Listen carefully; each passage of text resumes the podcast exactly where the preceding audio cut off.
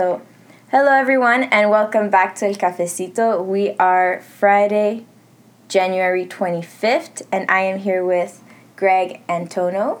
Can you go ahead and introduce yourself for us? Hello, thank you so much for inviting me. I'm Greg Antono. Uh, I'm in my fourth year, fourth and last year here at U of T, and I'm double majoring in linguistics and Spanish and minoring in Latin American studies. And you are quite special for the Latin American Studies program because you were the recipient of the Latin American Studies Undergraduate Research Award last year. You wrote a 20 page paper for this for this uh, award which you just presented today to at the Arts and Science Student Union undergraduate research conference Mm-hmm. and you will be presenting again in 2 weeks Yes. on February 8th for the Latin American Studies own undergraduate research day. That's correct. And so let's begin.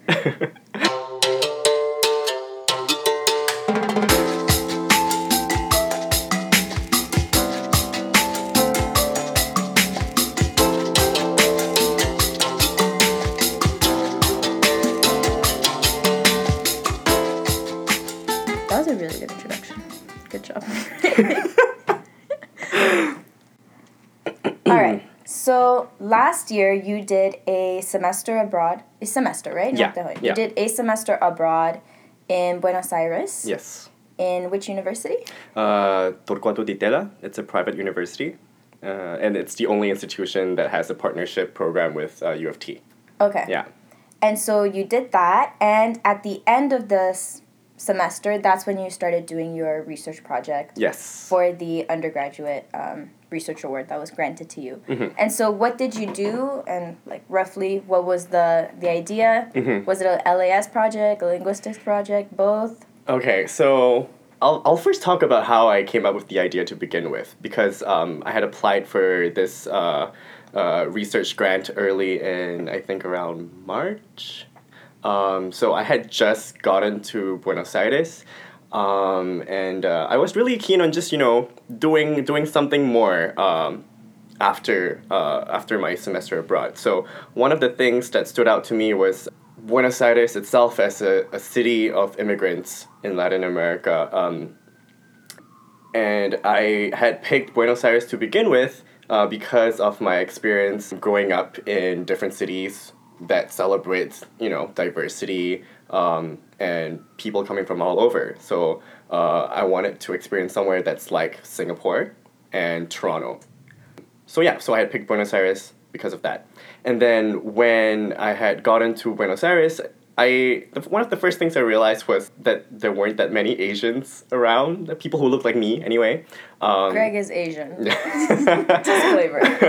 and then um, so yeah, but the, but the thing that you know was really funny to me was that all, at almost every block in every neighborhood you will encounter um, a supermarket that is Chinese owned.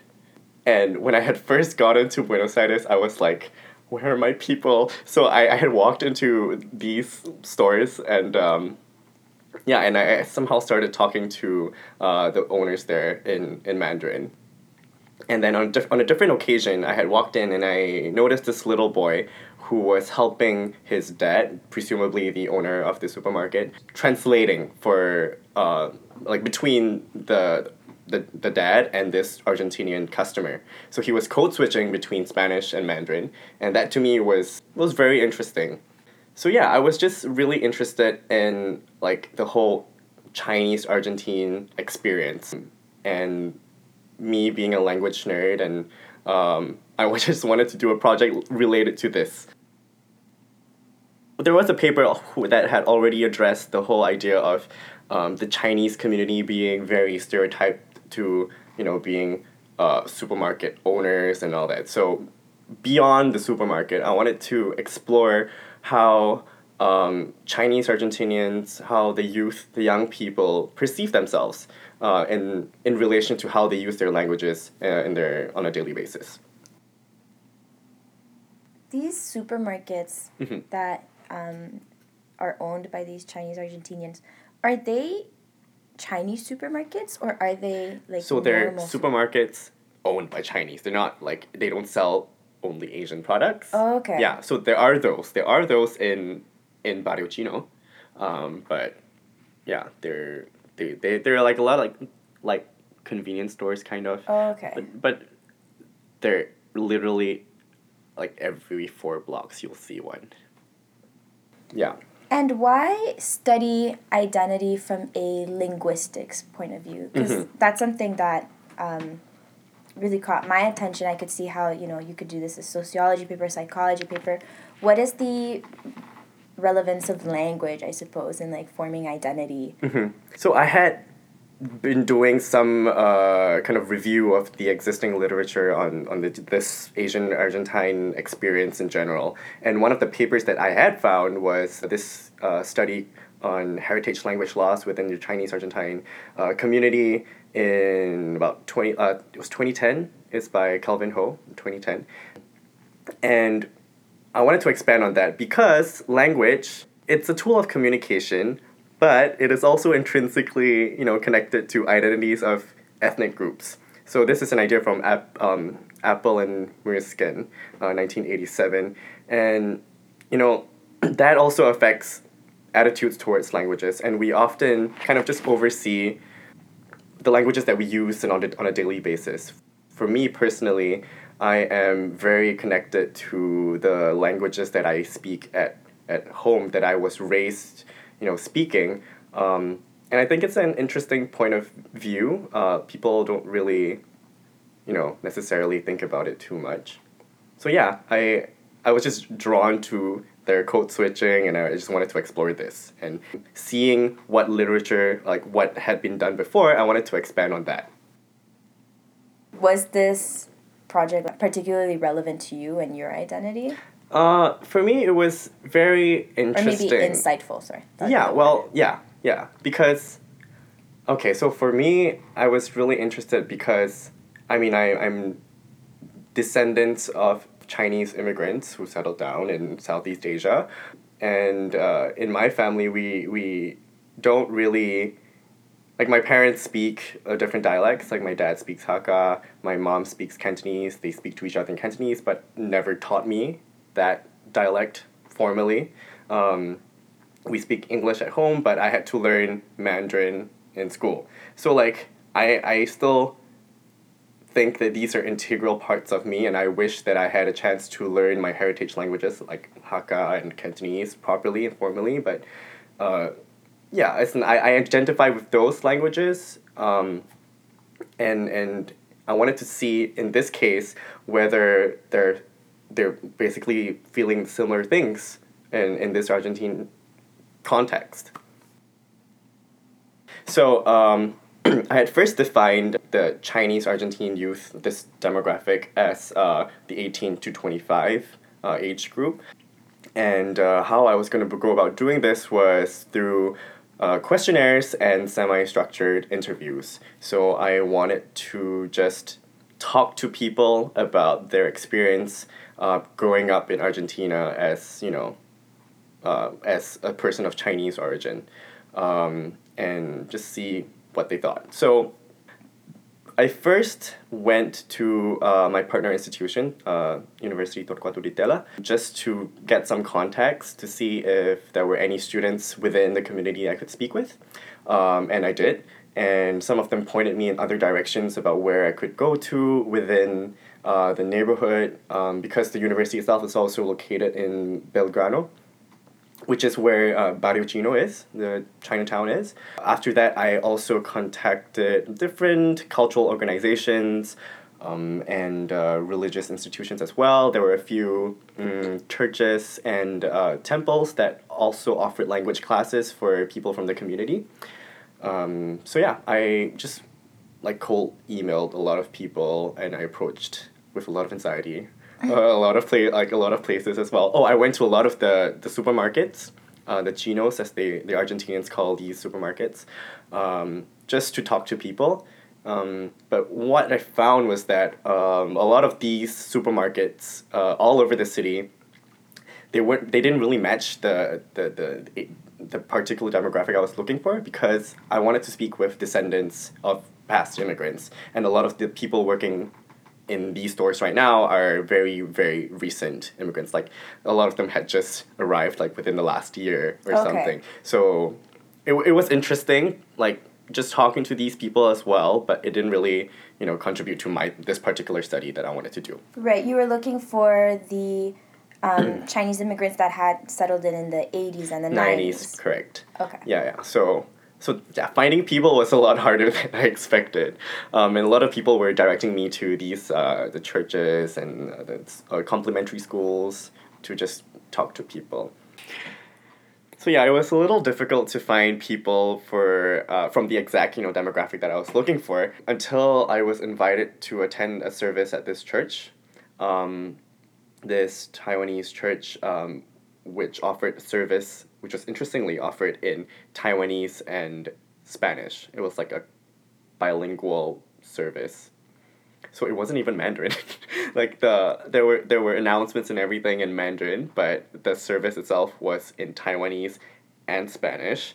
And then I was invited to join them for like a, their lunch, and it was a huge hall with a lot of like young people and all that.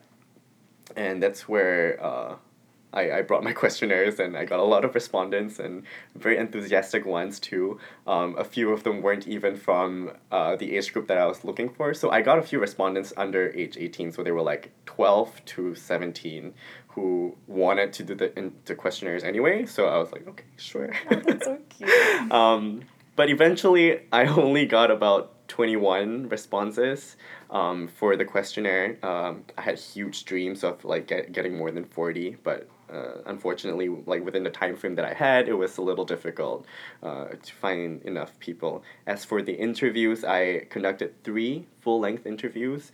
Um, they were about like 45 minutes to an hour and a half and we were just talking about uh, you know their experiences in buenos aires how it was like growing up and their language practices and all that basing off um, what ho 2010 2011 had already uh, concluded there is a language shift as we can expect a, a lot of these uh, second generation uh, chinese argentine youth they are shifting towards Spanish as their dominant language, um, but a lot of them also think very positively and they, they want to hold on to their heritage languages very much. And bear in mind, in this case, I was uh, asking them more about their usage of Mandarin, uh, which is, I feel, kind of like an arbitrary kind of language binding all the communities together because there's also different dialect groups and uh, immigrants from Taiwan and all that. Um, but yeah, so a lot of them want to, you know, continue uh, having this heritage language spoken in their families and passed down to future generations. Um, and a lot of them, one of the questions that I had asked in my questionnaires uh, is on whether uh, it was a self assessment of, of their own speaking abilities. And it was a very mixed response and most of them felt that you know they're not satisfied with how they're speaking and their speaking abilities at this point in time um, in Mandarin. and yeah in their heritage language because they're still more proficient in spanish which they use on a daily basis right. yeah um, because in many cases and if actually all the cases they are they have very very very limited um, contexts in which they can speak mandarin. So uh, apart from the family and possibly um, the weekend schools, the complementary schools, where a lot of them they, they you know they take classes for about ten years and then they, they realize that their standard is just it's not really helping them, then they just stop. So their their standard of like the command of their language just kind of stagnates. So yeah, a lot of them they, they feel like oh it's such a shame that, you know, I haven't been able to work on it, but if I could, I would.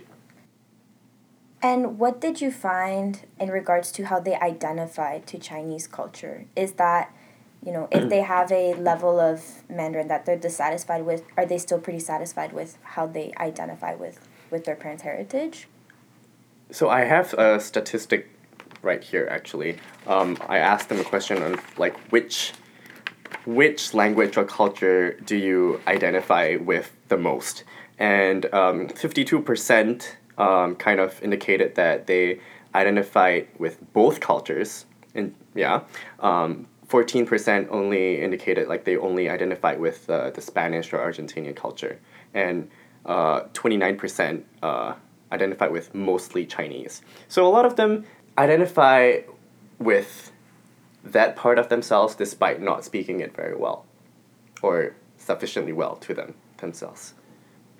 I feel as though like that relates to a very large portion of Latinos in the U.S., for instance, or even Latinos here. Yeah, yeah. I know a lot of my my own uncles who never taught their kids Spanish, Mhm. um, and it's like yeah, they don't speak Spanish, but they still, you know, go out to to Latino events. Yeah. They still identify as Latino Yeah. even though they don't command the language.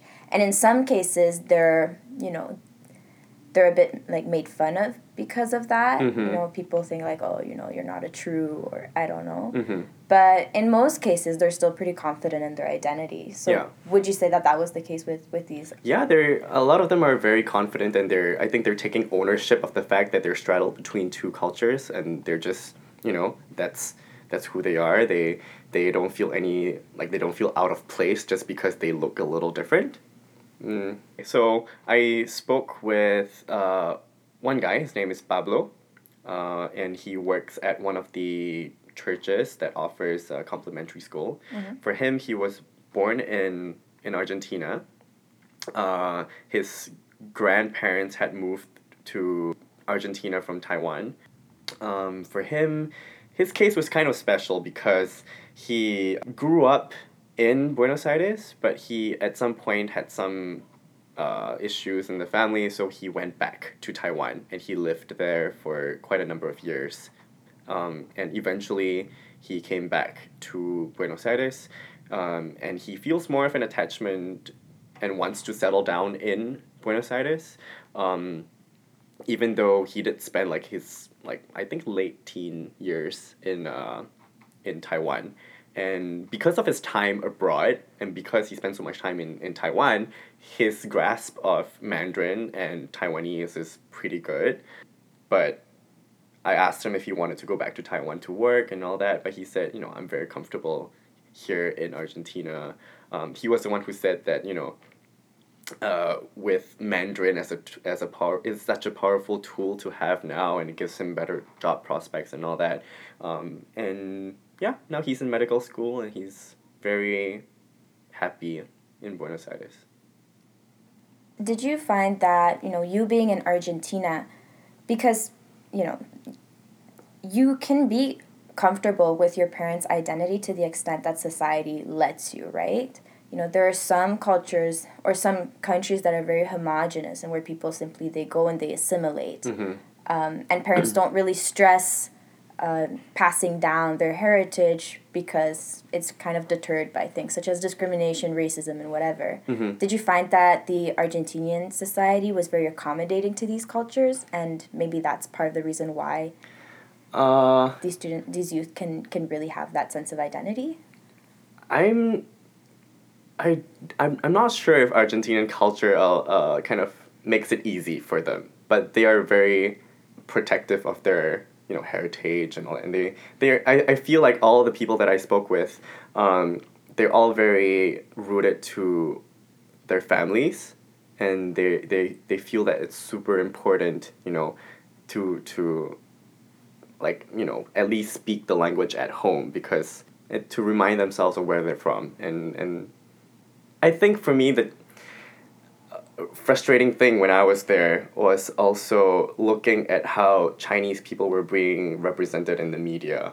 And I was curious about about that whether that would affect any of these Chinese Argentinians from like you know uh, like how it would affect them anyway. Because for example like just last week I was uh, looking up articles and all that, and I found this newspaper report on a Chinese immigrant who is now Insta famous, famous on Instagram.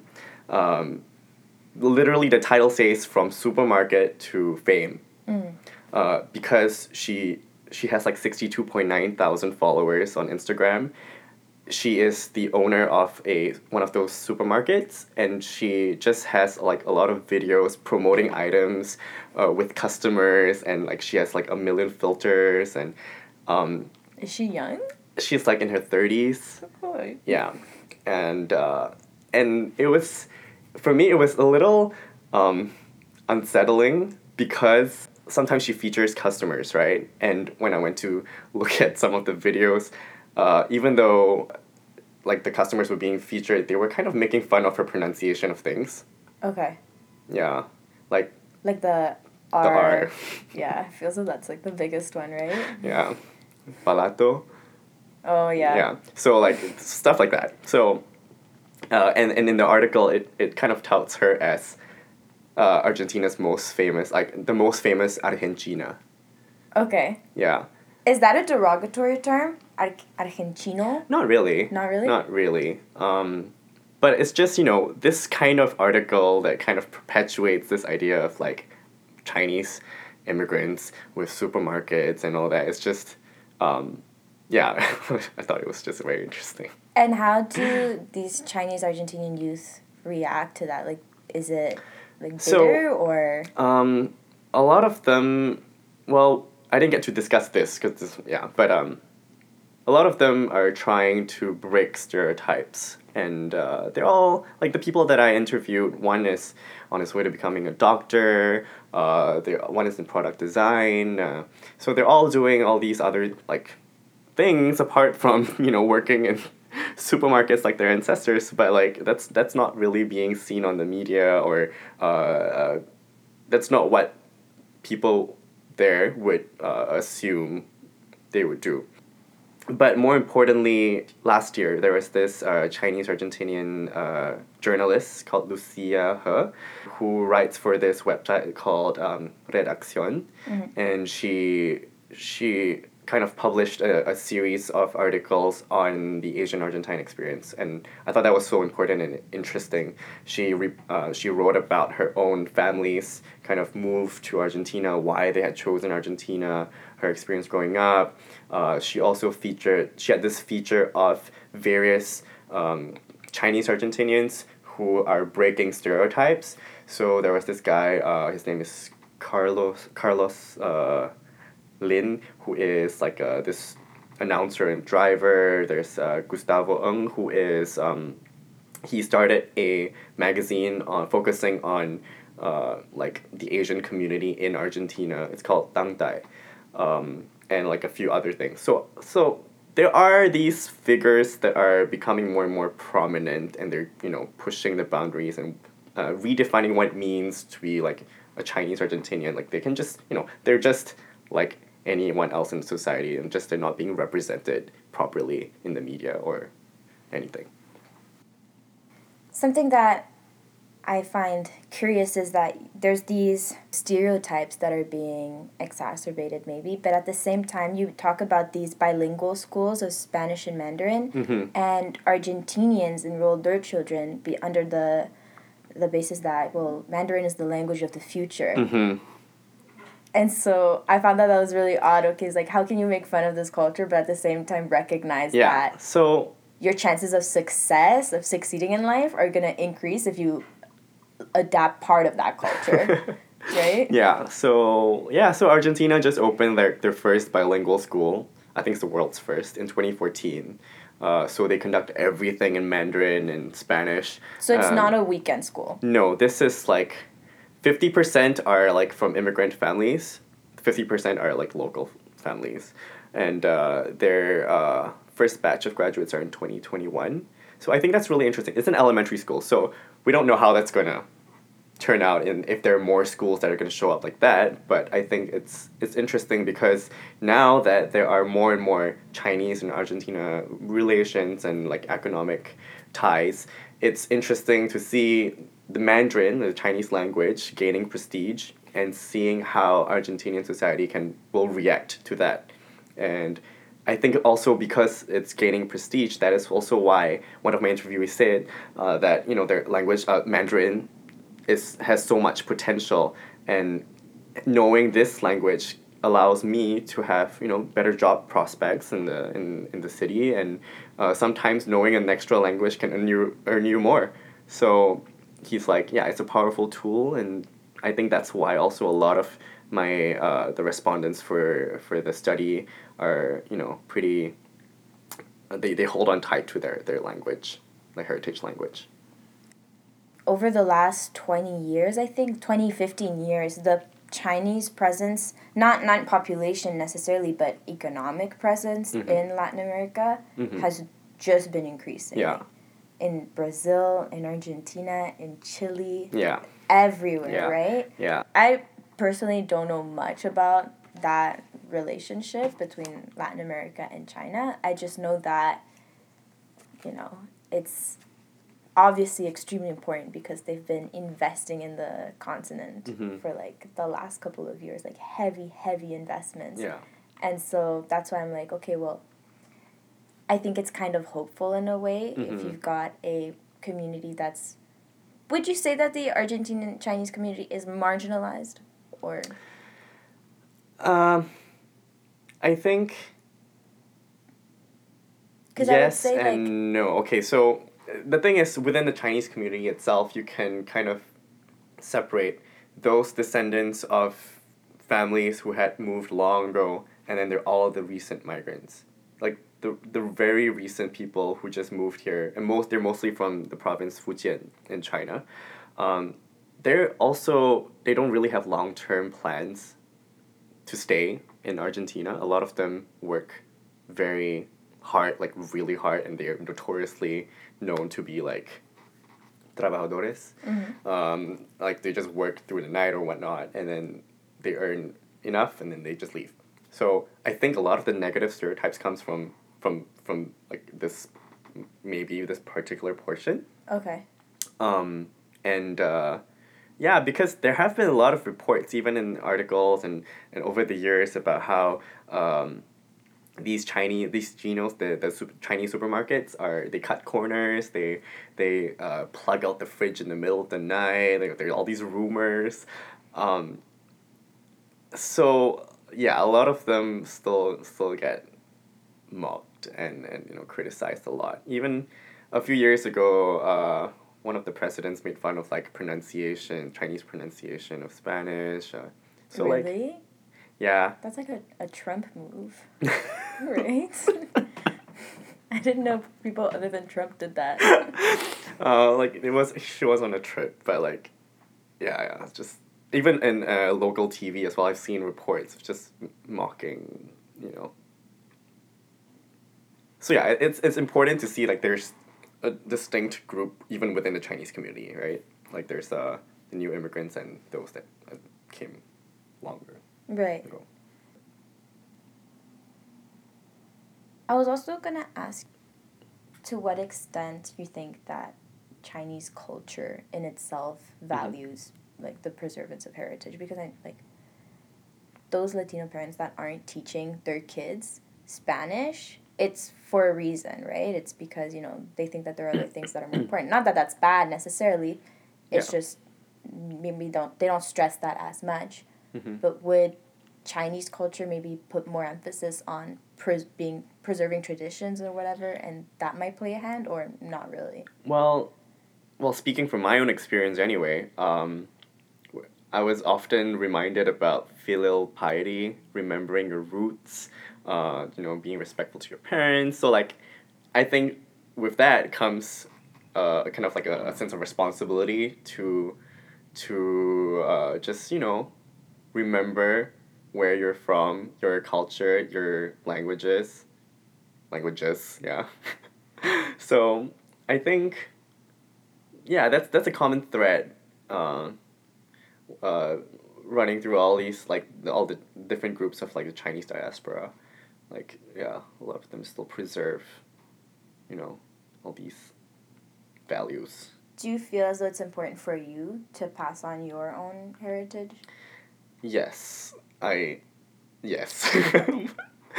I mean, like I said earlier, I I'm I'm a little bummed that I never really learned uh like uh, a few of my heritage languages properly. Even my Mandarin is like subpar. I don't believe that. Okay. Um. So yeah, I I think it's so important, you know. Especially because like I speak Mandarin, but like it's, it's, um. It was kind of like a heritage language that was, uh. Kind of dictated to me, uh, because of uh, Singapore's language policies. Um, What do you mean? so okay, so in Singapore they have a bilingualism policy where you have to learn like I learned English as my first language, and then you have to take a mother tongue in school. Uh, so we have four official languages. So there's English, Malay, Tamil, and Mandarin Chinese. But why are these the official languages? So especially for Mandarin Chinese, it was chosen just to follow China. So it was also a way to kind of um, you know, for all the different dialect groups to communicate effectively with each other. So Mandarin was chosen to, you know, be a mother tongue. But we don't, like, you know, if we had a choice, like, uh, I could be speaking Cantonese at home or Hakka at home instead. But yeah. you don't speak Mandarin at home. Now, because of all these years of, you know, uh, going through school and everything on TV is also Mandarin and English and and all those official languages. So, so yeah, I incorporate Mandarin now. I, I see it as an arbitrary heritage language, I guess. Yeah. That's so interesting that Singapore kind of obliges you to have two languages in your pocket Mm-hmm. because that just makes a lot of sense to me. if you're, I, I mean, in the case of Singapore, it's obvious. Mhm. It's like, I don't understand. It's I don't understand why so many people dub like Toronto the most multicultural city in the world when I think that Singapore, maybe it doesn't have as many cultures, but I feel as though it's much more of a culture hub than Toronto is. Well, I don't know how to really compare. I think Toronto itself as, you know, is so so diverse, but in terms of language policy, I guess then it's different, right? Because over here, I mean, the bilingualism policy, you take French until grade, I'm not sure. I don't know. I went to French school, so I- Okay. I just always Yeah, yeah. So yeah, so I don't know. It's it's just different. Yeah. I, I so I took French, but I had to take English all the way up to grade twelve. Right. So I don't know if that's how English schools work with Mhm. French. Judging by people's uh, French skills, Yeah, I'm maybe say n- no. not. I'm gonna say they stopped teaching it at like age seven. I'm kidding. I have no idea. yeah. Do you see that being um, maybe becoming a thing in Latin America? Maybe way along the line. I think In- that just mhm. now we're becoming more diverse in terms of Latinos, you know? Mm-hmm. In the, you know, last episode we talked about um, Haitians and Venezuelans in Chile. Mm-hmm. Um, and the same thing's happening, you know, in Colombia. Colombia receiving a lot of, of immigrants from, from, you know, there's a lot of Lebanese people, for instance, in Venezuela and Colombia. Yeah. And so just now, like, those immigration wheels are turning for Yeah. the first time. And I feel that that would be so interesting Yeah. if in the future we adopt something like, like bilingualism, in federal bilingualism, something. Yeah, I, I was I was asked this question earlier today too um, at the as um, Arts and Science uh, Student Union's undergrad research conference, um, whether I would expect there to be any like language policy changes in, in, in Argentina, for example, whether the, the population size for for the you know, Chinese population is big enough to influence to make any impact on that, and it's an interesting question, and I, I think I mean, in the near future, probably not. Um, but it's it's a perspective. It's it's like a topic that we we should pay attention to, I guess. Um, it'll be interesting to observe how language policy changes in Latin America.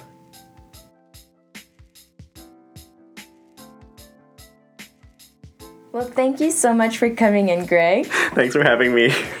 If you would like to learn more about Greg's project and discover other uh, projects led by students uh, from the Latin American Studies, you can attend the Latin American Studies Undergraduate Research Day, which will be on February 8th from 12 to 5 in GHB 318. Please make sure you update the Facebook page or um, keep an eye out for Berenice's newsletters for more information on that.